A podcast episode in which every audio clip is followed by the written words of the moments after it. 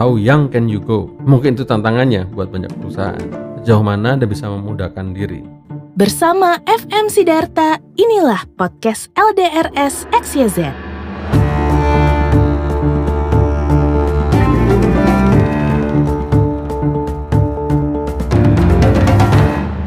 Podcast yang lalu kita sudah membahas faktor yang kedua dalam empat faktor disrupsi yang terus akan menggoncang dunia.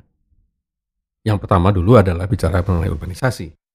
Lalu kemudian kita bicara mengenai percepatan pertumbuhan atau perkembangan teknologi. Kali ini kita akan bahas mengenai populasi dunia yang menua. Data mengatakan bahwa 18% populasi Eropa usianya sudah di atas 65 tahun. 15% populasi Amerika. Demikian juga di Asia, 8% populasinya di atas 65 tahun. Tapi median umur orang Jepang, populasi Jepang itu adalah 40 juta tahun. Bagaimana dengan Indonesia? Populasi Indonesia di tahun 2018 median umurnya adalah 30 setengah tahun. Ada yang tahu berapa median umur populasi Indonesia di tahun 2019? Memuda atau menua? Seperti halnya populasi dunia. Jawabannya, median populasi Indonesia di tahun 2019 memuda menjadi 29 tiga tahun. 2018 30 setengah tahun, 2019 29,3 tahun. Dan ini akan masih terus memuda sampai dengan 2030. Mengapa demikian? Karena tahun 2030 adalah puncak dari bonus demografi kita yang ditandai dengan terus menurunnya dependensi rasio. Jadi kalau kita bayangkan piramida yang seperti kita ingat dulu, maka jumlah penduduk yang tua dan jumlah penduduk yang muda sekali, bayi, itu sangat sedikit atau kecil. Sementara jumlah yang besar adalah mereka yang berada di usia produktif, di usia 15 sampai 64 tahun. Angka ini saat ini terus membesar dan mencapai puncaknya di sekitar tahun 2030. Jadi, saat populasi dunia saat ini terus menua, di Indonesia kebalikannya. Indonesia populasinya justru memuda. Dan ini yang membuat menurut kami jika populasi yang menua menyebabkan extraordinary disruptions atau disrupsi yang di luar kebiasaan atau disrupsi yang luar biasa, kami ingin menyebutnya sebagai likuifaksi. Karena benar-benar ini akan menghadirkan pasar, menghadirkan populasi menghadirkan masyarakat yang benar-benar berbeda dengan masyarakat Indonesia yang sebelumnya. Populasi kita saat ini mirip dengan populasi di Jepang tahun 50, tak lama setelah Perang Dunia Kedua. Itu juga salah satu alasannya kenapa mereka cepat sekali bangkit di saat-saat itu. Karena jumlah populasi orang-orang mudanya sangat besar. Sekarang, populasi Jepang sudah seperti pipa bahkan cenderung lebih besar di atas. Karena penduduknya tadi yang makin menua.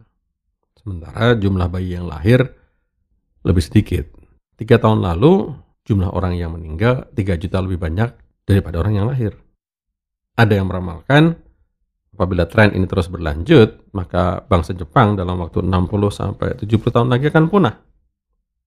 Sebaliknya Indonesia justru sedang menuju puncak dari bonus demografinya. Apa dampaknya? Banyak. Dan ada banyak hal juga yang tidak kita sadari. Misalnya, saat ini orang mengatakan bahwa menjual properti itu sulit. Kalau ditanya apakah ke depan akan menjadi sulit, lebih sulit, atau sangat sulit, atau kebalikan menjadi lebih mudah, orang mengatakan bahwa akan jadi lebih sulit. Kalau ditanya kenapa jadi lebih sulit, orang akan lari bahwa properti akan semakin mahal karena tanah juga akan semakin mahal. Tapi kita bisa melihatnya dari sudut pandang yang lain. Mengapa ke depan nanti menjual properti itu akan menjadi makin sulit? Dulu di angkatan commerce jumlah keluarga mungkin isinya lebih dari lima anak. Bahkan mungkin bisa mencapai sembilan sepuluh anak dalam satu keluarga. di tahun 60-an, 70-an jumlahnya sudah mulai berkurang. Mungkin anaknya tiga atau lima. Tapi kalau kita bicara milenial atau Z, mereka-mereka yang lahir di tahun 80 sampai dengan 2000 dan 2000 seterusnya, jumlah anak dalam satu keluarga lebih sedikit lagi. Dua anak, bahkan cuma satu. Faktor yang dulu membuat orang harus membeli rumah, karena mereka menikah dan mereka tahu mereka harus meninggalkan rumah tempat mereka tinggal karena tidak mungkin mereka beranak pinak bersama 8, 9, 10 saudara-saudarinya. Demikian juga di generasi X, mereka yang lahir tahun mungkin 60 sampai tahun 80 dengan anggota keluarga atau anak 3 sampai 5 orang, mereka juga tahu mereka harus membeli rumah. Tapi apabila sekarang anak cuma satu atau dua, mungkin malah dilarang orang tuanya untuk membeli rumah. Mereka akan diminta untuk menemani orang tuanya. Jadi dari contoh kecil tadi saja, memudahnya populasi Indonesia dibandingkan jumlah anak yang semakin sedikit, dengan pendapatan yang terus meningkat, ekonomi yang stabil, dan perubahan teknologi akan menghasilkan masyarakat, menghasilkan konsumen, menghasilkan pengambil-pengambil keputusan yang berbeda dengan generasi yang sebelumnya.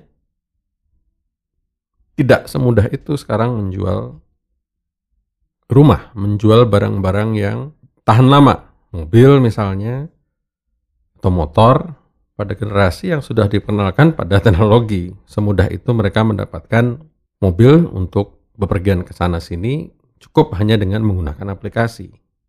Mereka tidak harus menabung untuk membeli rumah. Sehingga mereka menggunakan uang itu lebih banyak untuk keperluan mereka sendiri. Untuk berjalan-jalan, membeli gadget yang baru, dan lain-lainnya. Itu dari sisi ekonomi. Dari sisi yang lain, generasi yang muda ini juga mempunyai cara berpikir yang berbeda dengan generasi yang sebelumnya. Bagi mereka, dengan ekonomi yang membaik, dengan pendapatan yang meningkat, teknologi, akses ke dunia luar, lebih mudah bagi mereka untuk menemukan pekerjaan atau bahkan menciptakan pekerjaan untuk mereka sendiri. Jadi buat mereka, karir bukan lagi suatu hal yang dikejar. Mereka punya kebutuhan yang lain, dan itu mungkin harus difahami oleh para pengambil keputusan. Kembali kepada faktor yang kita katakan di bagian awal, bahwa salah satu dasar pengambilan keputusan adalah intuisi, selain dari data, informasi, pengetahuan, dan wisdom yang kita punya. Bagaimana jika kemudian intuisi kita itu salah?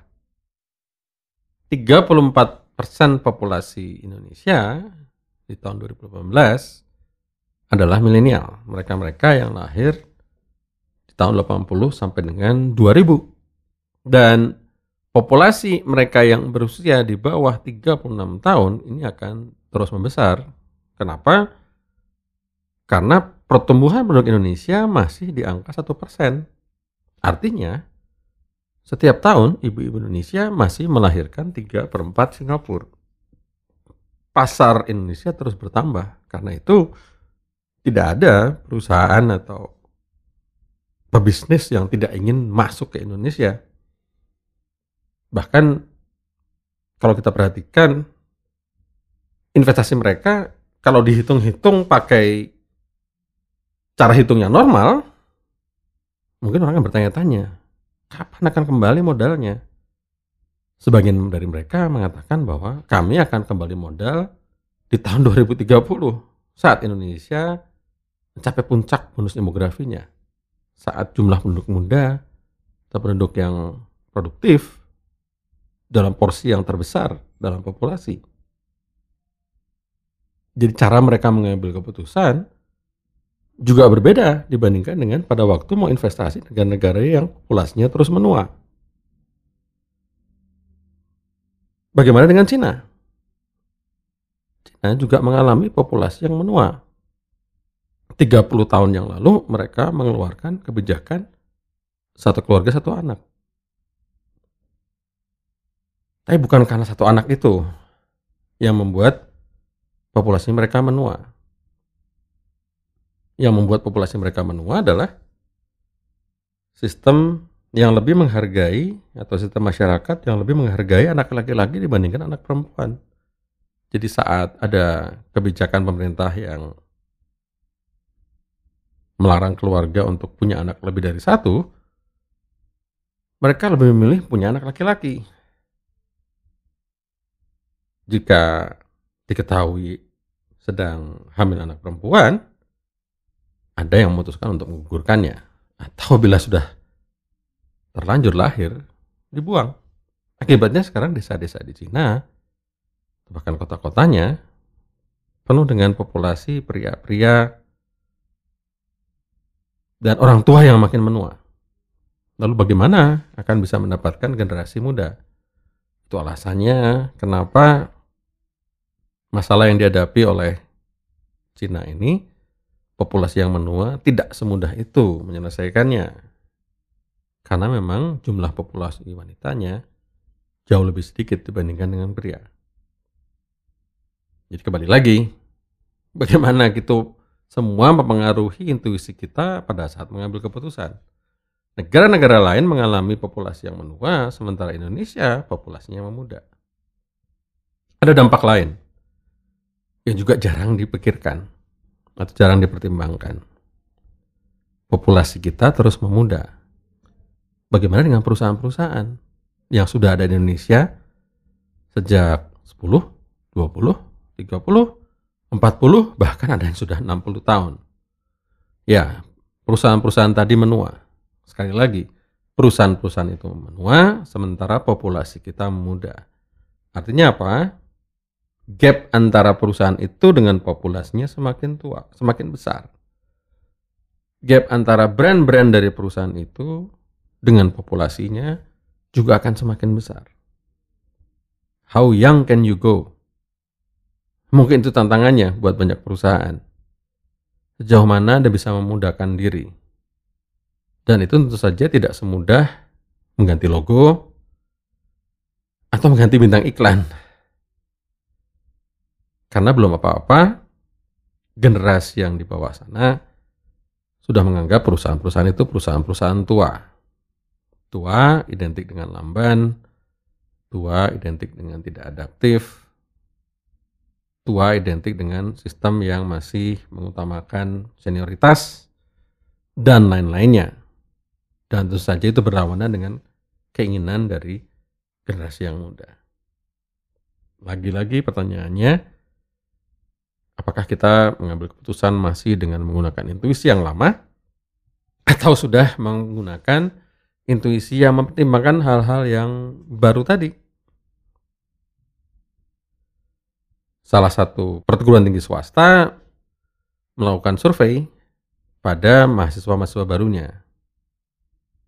5-6 tahun yang lalu, 4 dari 5 mahasiswanya waktu ditanya setelah lulus apa yang akan mereka lakukan, menjawab mereka akan bekerja di perusahaan. Hari ini Pertanyaan yang sama jawabannya kebalikannya. Empat dari lima mereka mengatakan bahwa mereka ingin punya usaha sendiri. Idola mereka bukan lagi para eksekutif.